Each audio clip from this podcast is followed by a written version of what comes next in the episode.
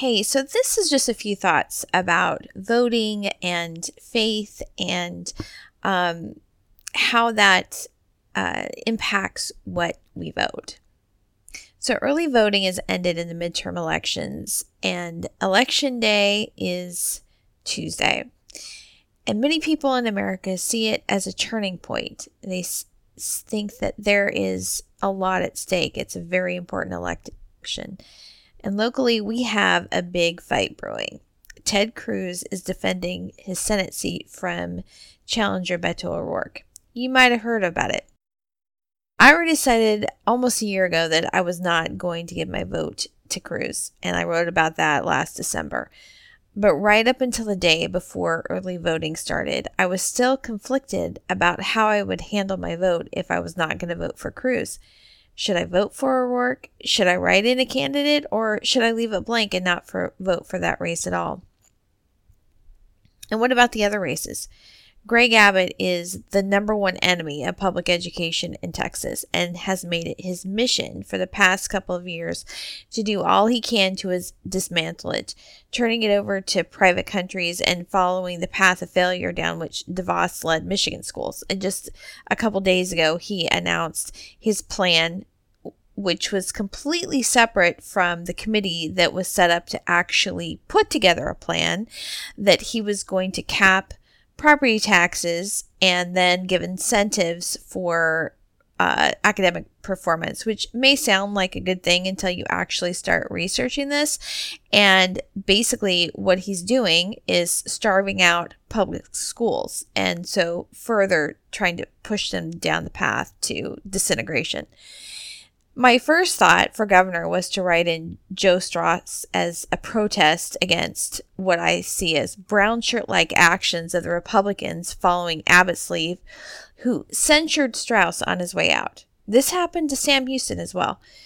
So, what to do? It was not an easy decision because I have been a die-hard Republican my entire life. It is completely ingrained in me to always support Republican candidates. But what do you do when the people you have always supported have acted in a way that you can no longer support? So, this is going to be sort of a long, sort of rambling talk, but I promise it will come together in, in, in the end. Part of the reason I'm sharing this here is that a, a large percentage of um, my site's visitors come looking for information on the discerning of spirits. And yes, I promise elections and voting are actually related and i am going to tell you a story to explain and, and it begins with a personal confession. So i did not vote for obama. I did not support him as president and i was not happy when he was le- elected. Now having said that i did always pray for him because we're to always um, we're told that we are to pray for those in authority over us.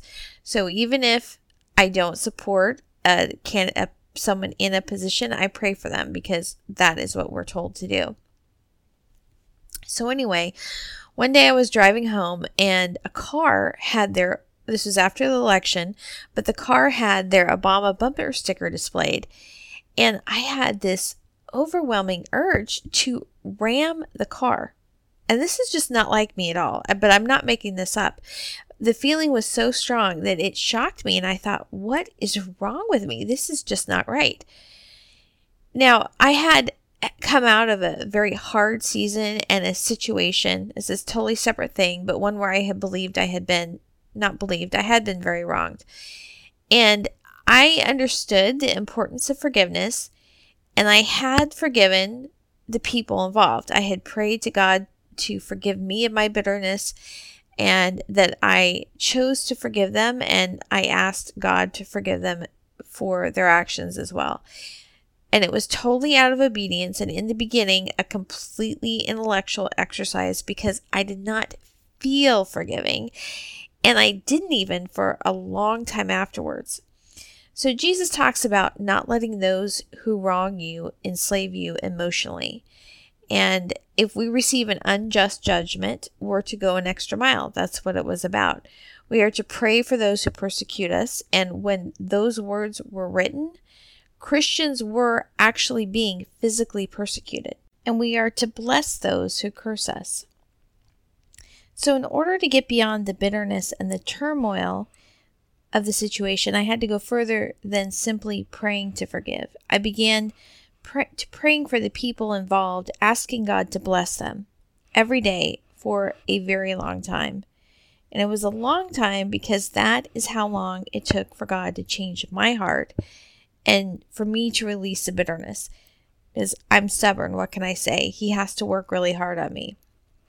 So when the car incident happened, it got me thinking why would I ever feel this way towards someone that I don't even know who has done nothing to me other than vote in a different way than I had? It was ridiculous. There was no reason to feel that way at all. And I knew the problem was with me. So I began to do the same thing that the Holy Spirit had used to get my heart right before in the other personal situation. I began to pray for Democrats. So if I saw a bumper sticker, I would pray, God bless their hearts. As I drove by a yard sign, I would ask God for the same thing that I pray for my own family to bless their family. I would pray that the eyes of their heart would be enlightened so that they would know the, what is the hope of His calling, what are the riches of the glory of His inheritance in the saints, and what is the surpassing greatness of His power towards us who believe. And this that's Ephesians 1 18 through 19. Eventually, even in the middle of the, all the hyperpartisanship that you see in the media and online, God freed me from that, and I wasn't even sure what to call it at the time other than a wrong heart condition. I still disagreed with many of the things on the Democratic platform, but I didn't feel animosity toward the person holding those opinions. I just didn't agree. So then the election in 2012 arrived. And I had been studying quite a bit about deliverance and spiritual warfare and discerning of spirits. And I had several experiences that helped me begin to see the impact of those spiritual forces and when they were eh, when they were operating. So early voting began and one day there was a knock at my door. But by the time I got there, the person was gone, but they had left a door hanger promoting Obama. So keep in mind that they weren't even there. And I had already voted at this point, and besides that, I had been praying for members of the opposite party for several years at this point, and I hadn't felt heat about it for a long time. But yet, as I walked inside, I began rant to my, ranting to myself. And again, I stopped and I thought, what is this? And as I thought about it, I recognized that it was a spirit. I could actually, thinking back over that moment, I could. I could pinpoint the moment when I felt this spirit's influence on me. And it was a spirit of divisiveness. And that was not the first time that I had recognized an aggressive spirit at work. And you know what? It's actually a real thing.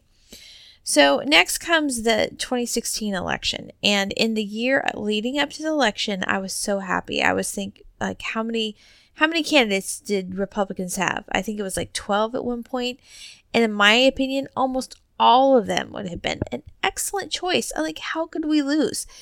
So I'll admit, you know, I was one of those people that thought Trump was just running for exposure and notoriety. I did not take his candidacy seriously. And when he won the nomination, I was just stunned. I, it was also at that point that I lost all hope of that election turning our country around. And I thought, only Jesus can help us now because we certainly cannot help ourselves. I was also convinced that it would guaranteed that Clinton would win the presidency. So I'm not going to get into an analysis of why so many evangelical Christians became such staunch supporters of someone whose actions are the very antithesis of what Christian should be behavior should be. That is not why I'm sharing this. But I was in a conversation with someone a couple of months before the election.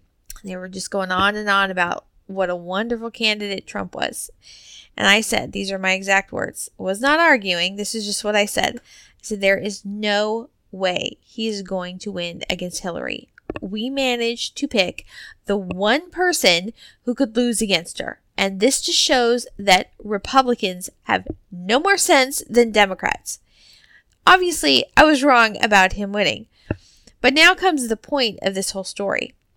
The person I said this to kind of came unglued. I, and I was not arguing with them. I was just saying what I thought.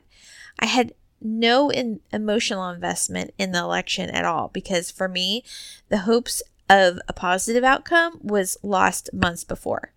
So November was just kind of like, I didn't even care, honestly. But the person's response to that was so out of character for them. I had never seen them act that way. And I thought, this is weird. Not only was it out of character, but the response was completely out of proportion to the rest of the conversation. So, as the weeks leading up to the election went on, I noticed that happening more than once. Like uh, people that I that I know that I care about and respect would come come completely unhinged when they talk about politics or Trump. The things they said were just like the repellent things Trump would say, and it it was not like them at all. And it seemed to me that there was a spirit at work and not a good one. And I felt that, like, by supporting Trump, they were coming into agreement with it. They were loosing this spirit and empowering it. And I didn't want Hillary to win, but I I just could not vote for Trump. It wasn't even him so much because like so many people I thought at the time that much of what he was saying was just for shock value and I didn't think he could actually believe and act on what he was saying. I mean, obviously I was wrong about that too. But the reason I didn't vote for Trump was because of the way his supporters acted. I felt like if I voted for him, that I would be coming into agreement with and putting myself under that same malignant and divisive spirit. So, this is how you know that it's a spiritual stronghold at work. Because you can have a long conversation with someone and they cannot accept anything that doesn't fit the picture that they've painted in their head what they, regardless of all the facts to the contrary, they believe that Trump, who has said he's never repented, is a good Christian man. That all Democrats are evil and all Republicans righteous Christian warriors, and that the video of his misogynistic comments were fabricated, and that the multiple women who have testified of sexual harassment are all lying, and that the affairs that have come to light are some liberal scheme to discredit him, and that the Mueller investigation is a whip, witch hunt fabricated by fake news media. Nothing, I mean nothing, causes them to reassess their position. Nothing and and I've seen this in people who, you know, there's there's always been people who are uh, have gone off the deep end. I'm not talking about them. I mean, these are people who that's just not them and normally and but about this it is it's a spirit it's a spirit at work people can have wrong beliefs because they are misinformed or uninformed and in those cases giving them true and the right information fixes the problem they leave those wrong beliefs behind. However, when someone is given information that corrects the wrong belief and they not only refuse to accept it, but can't even recognize it, it's not an information problem, it's a spiritual problem. They are blinded to the truth, they literally cannot see it. But the issues go far beyond the office of president, and it was actually a small local election, that of our school board, that caused me to reassess trusting someone just because they claim to be of the same political party. It began in the spring of 2016 when our school district announced the lone finalists for superintendent. So in Texas, applications for a superintendent are kept confidential until the field is narrowed down to one person. And then there's a 21 day waiting period, or yeah, 21 day period that's theoretically for community feedback. And the thought is that this will allow a district to field uh, more qualified candidates as superintendents because um, people would be less likely to apply for another position. Like, so if someone is already a superintendent, they wouldn't want to jeopardize their current job by people knowing that they're applying somewhere else. So, um, the morning the selection was announced, I received a, a group text text from a friend who was originally from the same area as a lone finalist, and the district um, the selected finalist was leaving, it had essentially been a war zone for like the past eight years. is that school board had been taken over, bought really, by those who wanted to take the Douglas, this is the district was the Douglas County School District in Colorado, and they wanted to do the same thing. They wanted to privatize um, the schools and kind of follow the whole reformer and Betsy DeVos path. And this Colorado community was high income. They were highly educated. They were very conservative and they were very engaged. And because, you know, they had the high income and the education and the engagement of the parents, the district was a well performing district. They scored well on tests. It was considered a destination for both families searching for schools and for teachers because of the culture and collaboration. And it was even recognized by the U.S. Department of Education as an example of collaboration between teachers, administration, and the community. So these people who, or the reformers who took over the board in the Colorado School District, hired Fagen. The person our district chose as lone finalist, and the district began going downhill in both terms of culture and test scores. And I'm not going to write about that. Like numerous articles have been written about the parents' fight to take back their schools, and a documentary was even created on both the story of the district, that one was called The Reformers, as well as the privatization movement as a whole. Um, that documentary is called Education Inc., and it actually happened to win a Heartland Emmy. So you can research. Um, you can research that if you're interested.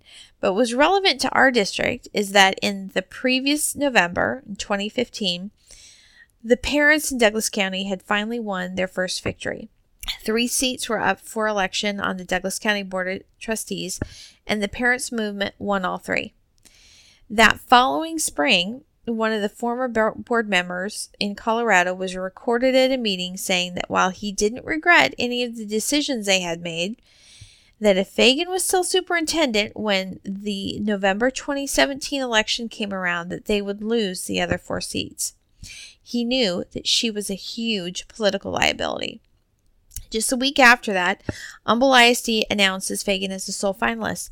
And after, so after celebrating, because they've been working on this for years, after celebrating that she would be gone, that Colorado parents warned people in Humble ISD. Some people, such as my friend, were from the area and, and knew the history. Some uh, res- were residents of um, Douglas County. ISD had relatives in Humble ISD. And some people just, hey, they just warned people on Facebook it was a huge uproar. People protested. I mean, in the streets. True story.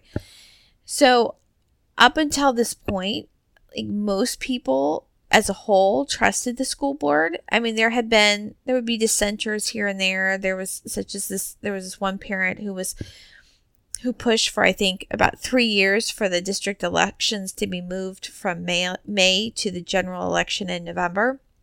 There would be occasionally be rumblings and snide comments about one trustee or another, but you know, schools are really about community, and if your personal experience is a positive one, you know, and you aren't hear anything, hearing anything otherwise, it's easy to trust the school board and the district for the rest of it, for the stuff that you're you you don't know. I mean, you just go based off of what you know.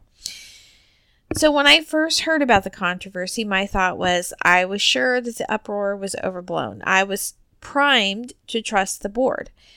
I didn't know any of them personally, but I knew people who did know them. And those people I liked and respected.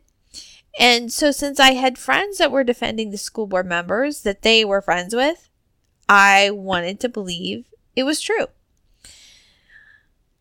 And then I began to research. And the first articles I came across were publicity pieces paid for by the Douglas County Education Foundation, although I didn't know that at the time. Even with those, in one of the articles interviewing Fagen, she said something that made me think, what does she think truth is? And then I got past page one of the search results and I became very concerned. There was page after page of articles and posts from parent protesters about in Douglas County about what was going on in the district. Not only the treatment of the teachers and what was being taught, but articles on the unauthorized development of a software program that was kept secret from the taxpayers and you know the funding wasn't accounted for and I still don't think that they even have numbers for that. I mean there were many reasons for concern in many areas. And right before all this broke, I had literally just finished a research and writing class in my apologetics program where one of the things, one of the readings was The Abolition of Man by C.S. Lewis. And as I was reading about this situation in Douglas County, not only about the actions, but the ideology behind it, I realized this is a green book, The Abolition of Man. So, the Green Book is what Lewis called an English grammar textbook that he was given to review. And it sparked the essay that he titled The Abolition of Man. The book is about the importance of, of objective truth and warning against relativism. The movement he saw spreading through education 70 years ago is called constructivism, which is where students make their own truth and meaning. And actually, my essay in the inaugural issue of an unexpected journal was actually kind of stemmed from this experience in our school district. So, what Lewis wrote about 70 years ago in England wasn't just like some academic theory, it was a real thing that had tentacles in my own district, my neighborhood. It was imp- impacting my kids and that of their f- friends. The horrid district reading program that I have hated since my oldest was in first grade is based on whole language learning, which itself is based on constructivism. But back to the superintendent selection. There was a huge ruckus. The school board was at a loss how to handle it because they were used to people just believing whatever they said, whether or not it made any logical sense or not, such as it was cheaper to hold their own standalone elections and it was too expensive for the district to add their trustee and bond elections to the unified ballot. Yes, they still say that, and our elections are still in May and people still believe it even even though the neighboring district with a whopping total of 7 schools happens somehow manages to hold their elections on the unified ballot. They can afford it but we can't. I don't know. So so, as a concession, the school board held a special board meeting supposedly to listen to citizen concerns. It was on a June night in Houston, which, if you don't know, is hot and very humid. There were fewer chairs in the boardroom than normal, and from that, a row was reserved for board spouses, some of whom didn't even show up. And the boardroom was filled as was the hallway outside. And there were no chairs in the hallway. There was no air conditioning in the hallway, and they didn't even have the closed caption TVs turned on so that pe- so people in the hallway couldn't even hear what was being said in the boardroom. The board also chose not to live stream the meeting, so it was left to parents to record and live stream it for everybody else. Facebook Live comes in so handy. You might think, but hey, the board is listening, right? No. One of the trustees filibustered for three hours. I am not making this up. Three hours until most of the media left. After those three hours and a hundred plus slide PowerPoint presentation, which essentially dis, you know dismissed and mocked every concern parents had, calling us the Kardashian network, not once but twice, parents finally had a chance to speak to the board. During that time, the long winded trustee topped his Kardashian comment by responding to a parent and a teacher who has a PhD in behavioral sciences by saying he had, the PhD had a comprehension problem. So I'm pretty sure that this parent has an actual earned degree with more credibility than an honorary degree from a university with a non functioning website that's only open for 40 minutes a day. Just saying. Anyway, so the parent comments went on for another three hours. What was the result? Nothing. That special, specially called board meeting was just for show, so they could act like they were listening to the community. Nothing anyone could say was going to change their mind. So when I watched Dr. Ford's testimony last month during the Kavanaugh hearings, it reminded me exactly of that situation. It was all a game, a power play for senators on both sides of the aisle. Yes, it was obvious that Feinstein had withheld Ford's information to use it as leverage against Republicans, but it was also equally obvious that listening to Dr. Ford's te- testimony was just a show for the Republicans. Her testimony was very obviously true. The impact of that assault played a continuing role in her life. But like with our school board members, there was nothing anyone could say that would change the Senate Republicans' minds. They didn't care whether or not whether what she was saying is was true, just as they didn't care that Kavanaugh avoided answering many direct que- questions during the confirmations hearings, that he had lied in previous confirmation hearings. One of his own emails in the hearing record refuted his claims about his drinking and the very questionable condition of his finances. They didn't care about any of that. None of that mattered, so why would it matter to them what happened to a Democrat when she was 17? The way the propaganda machine started churning out attacks against her also reminded me of what they said about us who protested Fagen's hiring. Besides dismissing us as a Kardashian network that had comprehension problems, they also said that everything the parents in Douglas County were saying were lies, that those speaking against her hiring in Humble were out of state liberal operatives. Yeah, really, they said that. And that we, the local parents, were not representative of what the district as a whole thought. And then that following spring, during the trustee election, a board member actually said that about me while I was standing five feet from her when we were both at the polls. She said she doesn't really represent parents. Oh, yeah, she did. So at that point, most of us who were against the hiring of, of the Sloan finalists still generally had a positive view of the board. Yeah, there was there were a couple that had acted like jerks during that hearing, but overall, you know, we were kind of giving them the benefit of the doubt. They were trash talking us, but we thought they actually believed what they were saying, that it was some ploy. You know, you hear that so often. We thought they actually believed it.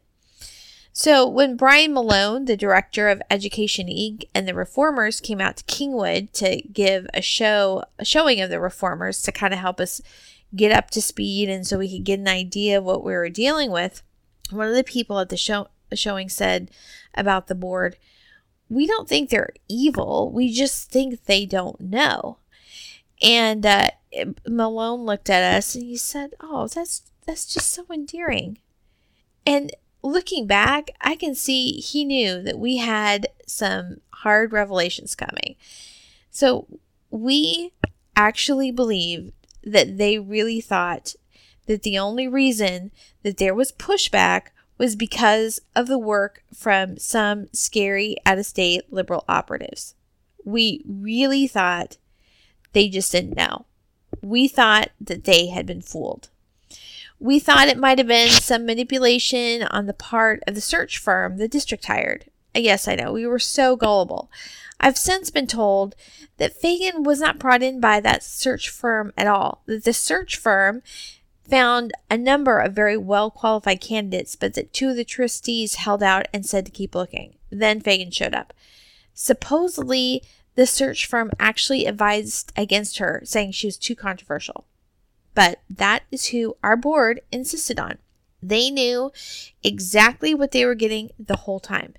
They knew everything the Douglas County parents were saying was true. And they knew all along that they were lying about us local parents. They knew. So when someone starts beating that same old worn out drum trying to ramp up Republicans by claiming something or other is a liberal conspiracy, you'll just have to excuse me if I don't fall for those scare tactics designed to direct the conversation from the actual issues. Because I've had those exact same things said about me. So if the people saying it about me were knowingly lying and manipulating, in my mind, the odds are pretty good that other politicians resorting to those same tactics are as well.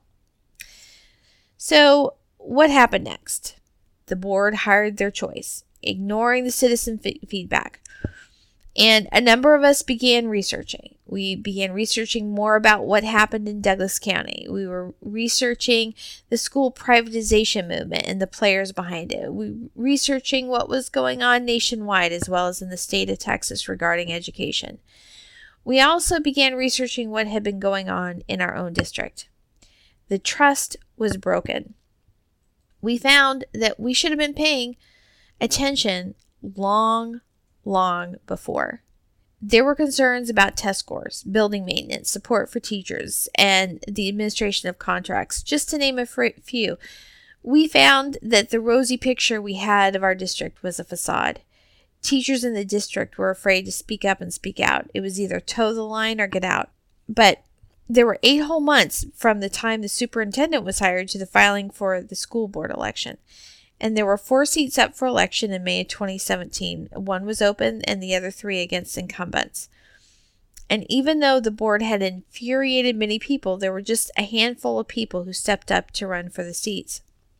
Of the challengers who filed, seven filed for the open seat, and then one against each of the incumbents.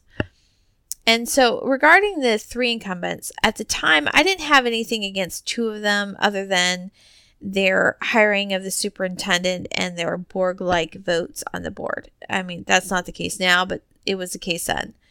But the third person in position one, I would not have voted for him under any circumstance. If the only person running against him was a 25 year old progressive that initially filed to run against him and then dropped out before the race actually even got started, I would have voted for the 25 year old progressive. If he ran unopposed, I would not have voted for that position at all. I mean, there had been scuttlebutt about this particular incumbent for years and not unsubstantiated. It was actually a matter of public record. The why behind that record was a question, or at least it was to some people.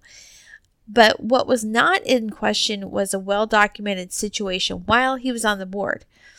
So his brother, and this is a, the trustee's brother, was a teacher and a baseball coach at, at Humble High School. An associate principal found out that the brother of the trustee was scheduled for a class that had no students, and he was leaving the campus during that period and couldn't be located. So the associate principal went to the, to the high school principal. He told her to talk to the athletic director. The athletic director said it wasn't his problem. So, since no one in authority would take action, the associate principal handed, handled it herself. She redid the schedule, making the trustee's brother teach a different class. The you know what hit the fan. The brother complained to this trustee and the tr- trustee to the principal. And according to the principal, the trustee pushed and pushed and pushed until the associate principal was demoted and moved to another campus with a $30,000 pay cut. The trustee, of course, denied he had anything to do with it. So let's be clear about what's going on here. That that the teacher was getting paid for a class and cutting out is fraud. And there had to be multiple layers of complicity in the scheduling department of the school, the administration, the principal, the athletic director, and the trustee. That the associate principal was demoted was retaliation, and the trustee's actions on behalf of his brother is nepotism. The teacher should have been fired and the trustee removed, but that's not what happened. After a long grievance procedure through the district, the associate principal was given a similar position at the new campus. She's since not even with our district at all. But what happened to the perpetrators? Want to guess? Nothing. The principal was promoted to a position in the district administration. The athletic director is still there. Nothing was said about the trustees' actions. Anytime it comes up, the board and their mouthpieces saying that there were other there were other things that were an issue with the associate principal and they hinted all this dark and shady stuff. The brother ended up retiring and then they named the high school baseball field after him. True story. The only person that suffered consequences from the whole thing was the associate principal who took action to stop the fraud. So that's the story for the incumbent running for position one. There is no way he would ever get my vote for anything. So when I heard that Bob Rehak was running against this particular incumbent, I was ecstatic. And I had not met Bob, and I didn't until two weeks before the election, but I've known who he was since I moved to Kingwood. And he is one of those people that every sort of organization and every community needs. His name is always being mentioned because of his volunteer efforts in our community association and area fundraisers. He was a key person behind the development of our East End Park. He was part of starting the EcoBots program in our schools.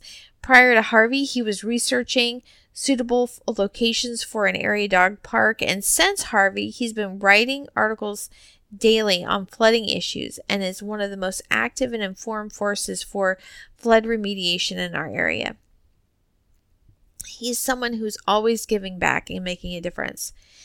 He filed for position one and he's so well known and so well respected. I was sure he could win. So, the deadline for the candidates to file for a position was in February. And at the beginning of the month, one of the local hospital systems released a press release announcing the move of one of their executives from their Northeast location to their Katy location. This executive happened to also be a school board trustee, one who was not running for election. So people immediately began asking him if he was stepping down from the school board. And with a horrendous Houston traffic, no one believed that he would stay in Kingwood and commute to the west side of town. He had stepped down from his position on the executive committee for the local chamber of commerce, but he refused to say what his plans were for the school board.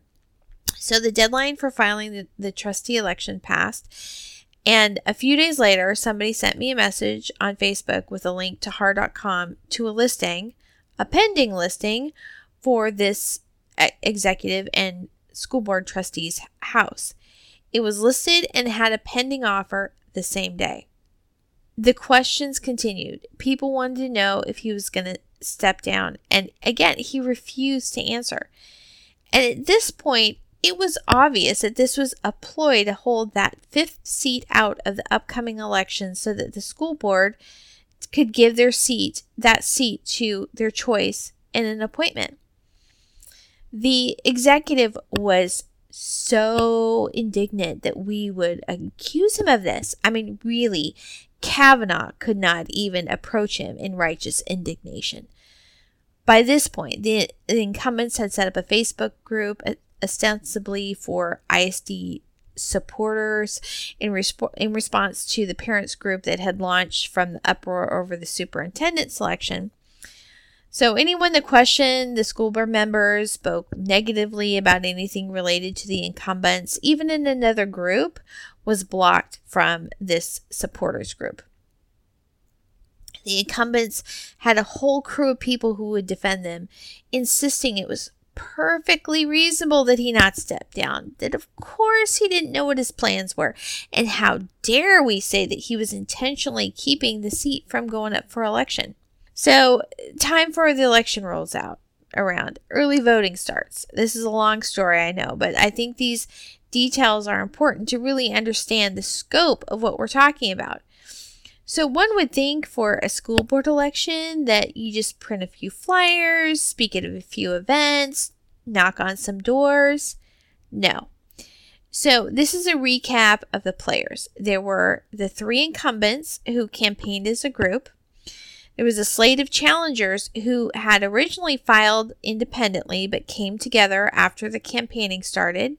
And the, these were those that were promoted and endorsed by the by the our local parents group and the remaining candidates running independently for that open seat. And then there was a Kingwood Tea Party.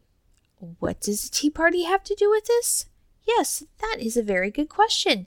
If anyone has a full scoop on this, please let me know. Seriously. The closest indicator we have is that the organizers, J- James Lennon, response to Bob Rehak when Bob was interviewed by the Kingwood Tea Party. According to Bob, when he told Lennon that he did not support school privatization, Lennon screamed at him for 10 minutes. So obviously, Lennon is for privatization, as is our governor, Greg Abbott. And I think I mentioned that at the very beginning of all this, didn't I?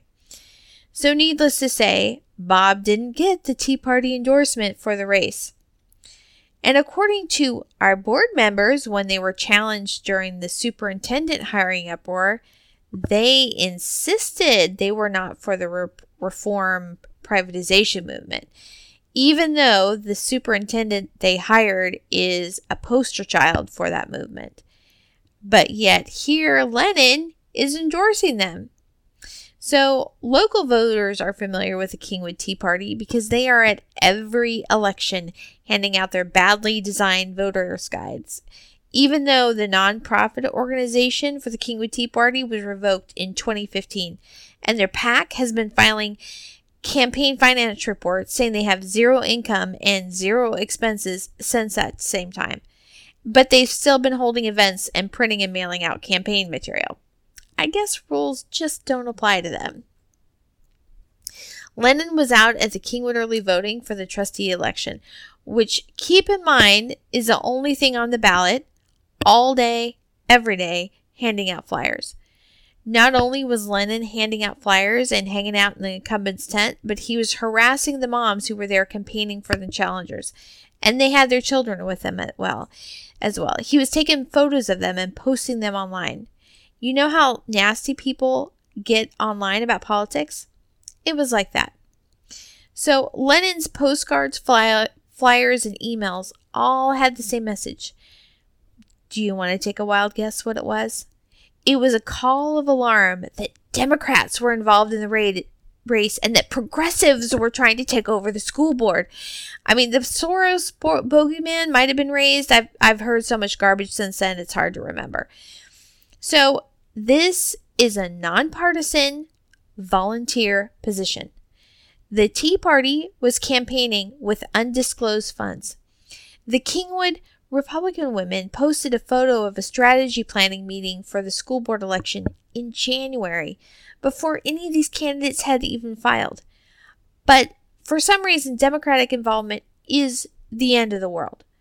So I was at a poll on election day, and there were only two things I heard from people coming to vote. The first was, Why are my taxes so high? The second was people coming in with Tea Party flyers to vote against the Democrats. Again, it's a nonpartisan race. There's one man that came in wearing his MAGA hat and said, I will never vote for a Democrat.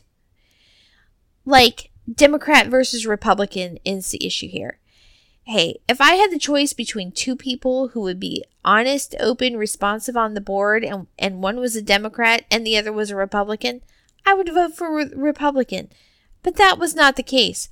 Yes, some of the challengers were Democrats, but they were people who I had more confidence would be responsible, responsive to questions when asked, would not be shutting down, blocking, and ignoring people who disagreed with them, would have a more diligent eye on the contracts, would not deny the area where our district is very ob- obviously lacking, and would not be trying to sell out our schools to the privatization agenda. So, because they got a Tea Party postcard, they voted for someone with a very spotty past and where there's ample evidence that he abused his position of trustee over someone like Bob Rehak, who has over decades proven his integrity and commitment to the community, and who has also been a Republican for 50 years. So, what happened after the election? The incumbents won, Right after that, they purchased an office building for four and a half million dollars with funds three and a half million that were supposed to be used to expand an existing administration building. See any like problem there? Yeah. So the building that they purchased had flooded not once, but twice in the past two years. And then flooded again two months later when Harvey hit as did the original building that was supposed to be expanded. So we have not one, but two flooded buildings. And the superintendent said in the hearing that the estimate was that it would take 10 million to replace repair each of these two flooded buildings. Now, whether it did or not still remains to be seen. I like the administration has is always throwing around numbers as if like there's no difference between them. Like 5 million, 10 million, what's the difference? I've been told by a district insider that the entire seventh floor of the purchase building is going to be an office for the superintendent because, you know, she has to have a penthouse. So, yeah. But hey, at least progressives didn't take over the school board, right? So then what happened to that fifth trustee position? You haven't forgotten about that one, have you? Yeah, so that was the one that was held by the hospital executive who was playing coy about whether or not he was planning on moving out of the district. Of course he moved. And of course the board appointed someone rather than holding it up for election. Of course, because that was a plan all along. He had a fully accepted contract on the house he was buying on the west side a week before the deadline for the candidate filing.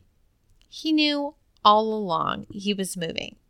Did any of those people who swore up and down that he didn't know ever ever apologize?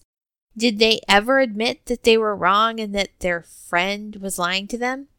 Of course not. Guess what? Just because someone says they're a Republican, it doesn't mean they won't lie to you.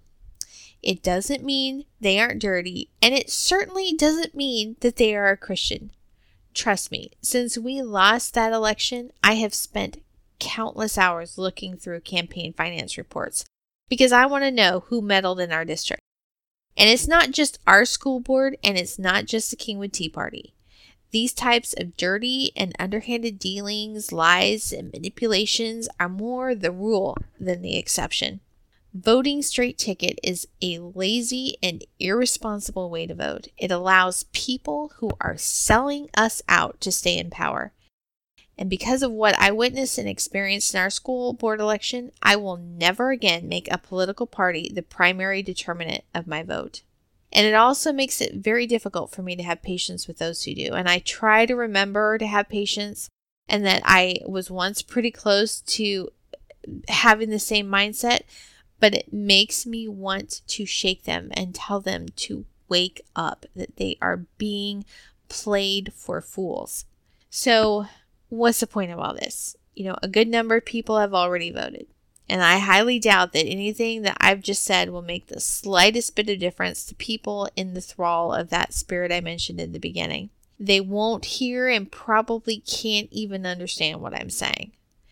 But there just might be a Christian who hears this who hasn't voted yet and who is feeling conflicted about their vote.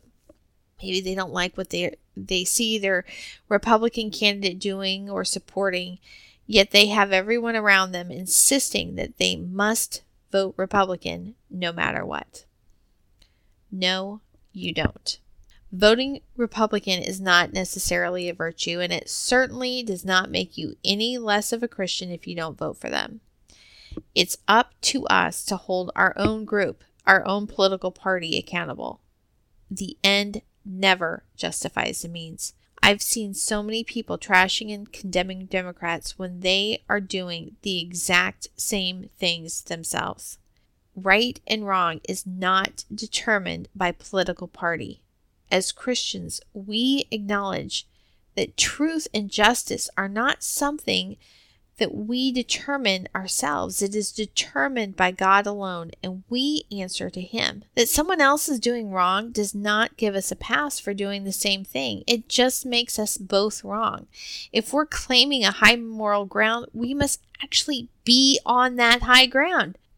As Dr. Young once said, you have to do the right thing in the right way at the right time for the right reasons. So, if you don't know how to vote, just pray about it and ask the Holy Spirit to tell you. And trust me, he will. I've done this for the last last couple elections and I've I've gotten an answer both times. And thank God that we have an opportunity to do this. Thank him for blessing you by putting you in a time and in a country where your voice is heard.